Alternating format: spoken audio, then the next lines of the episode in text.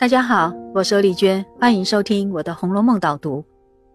今天我们读到了《红楼梦》的第七十四回，这一回呀，实在是太重要了，包含的信息量非常丰富。单单只从回目上来看，前面已经出现的绣春囊事件，现在爆发了。王夫人非常愤怒，她受到邢夫人的陪房王善保家的从中煽动。以致采用激烈的搜查方式追究违禁品，这就是霍监禅抄检大观园。而其中最大的影响是四姑娘喜春公开宣布和宁国府断绝关系，这就是回目上的史姑界杜绝宁国府。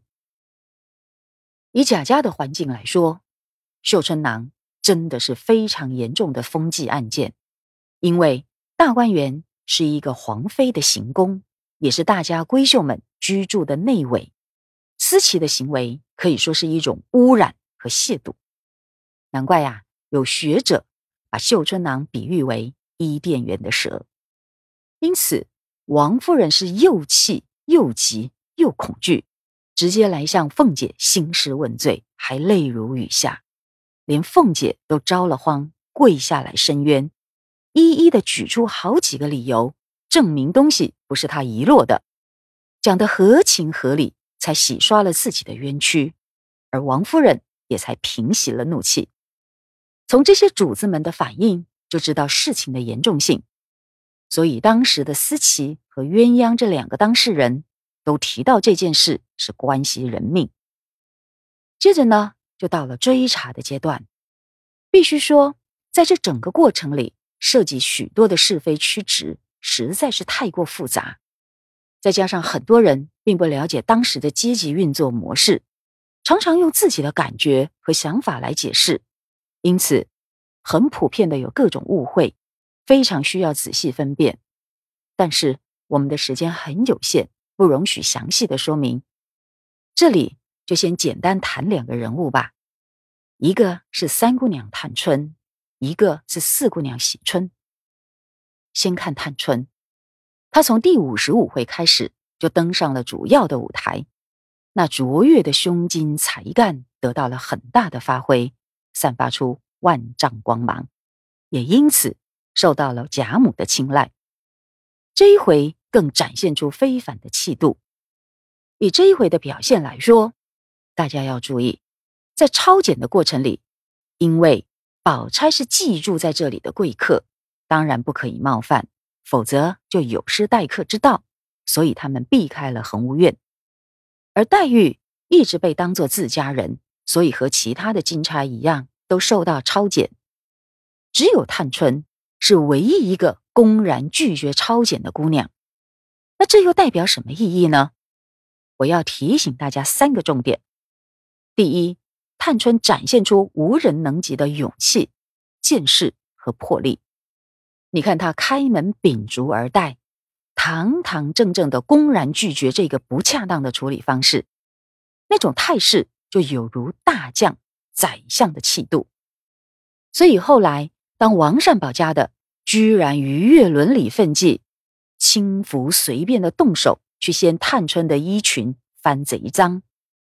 探春呐，就毫不客气的动手给了他一巴掌，给予严厉反击。多少人对这一幕感到大快人心。第二，大家要注意，这一场的抄检行动是针对丫头们的，并不与姑娘们相干。但探春加以拒绝，她并不是傲慢自大，更不是任性闹脾气。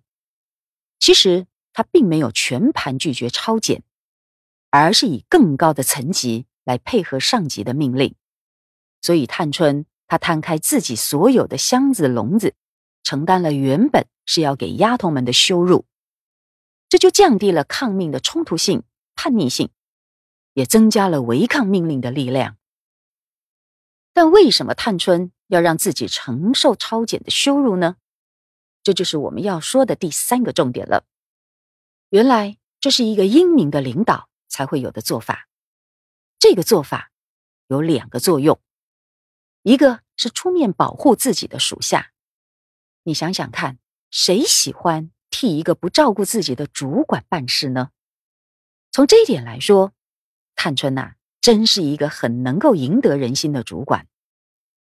而他的第二个作用又不同了，那是表示探春自己具有管理统御的高度能力，不会被下属给蒙蔽。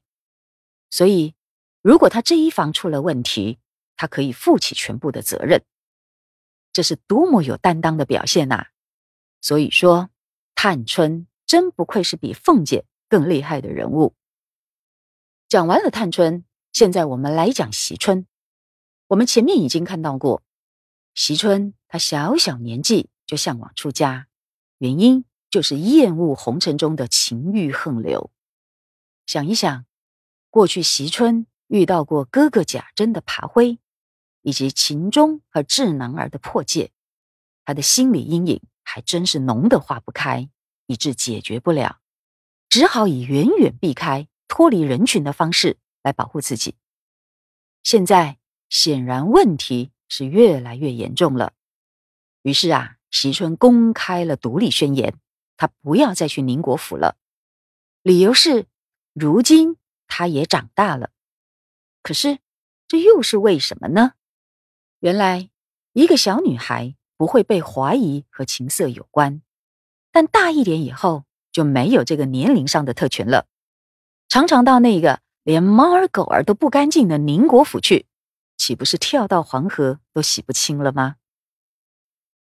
所以说，席春这样咬紧牙关的决绝，看起来是太过孤僻，其实是他忍受了很大的不满所导致的。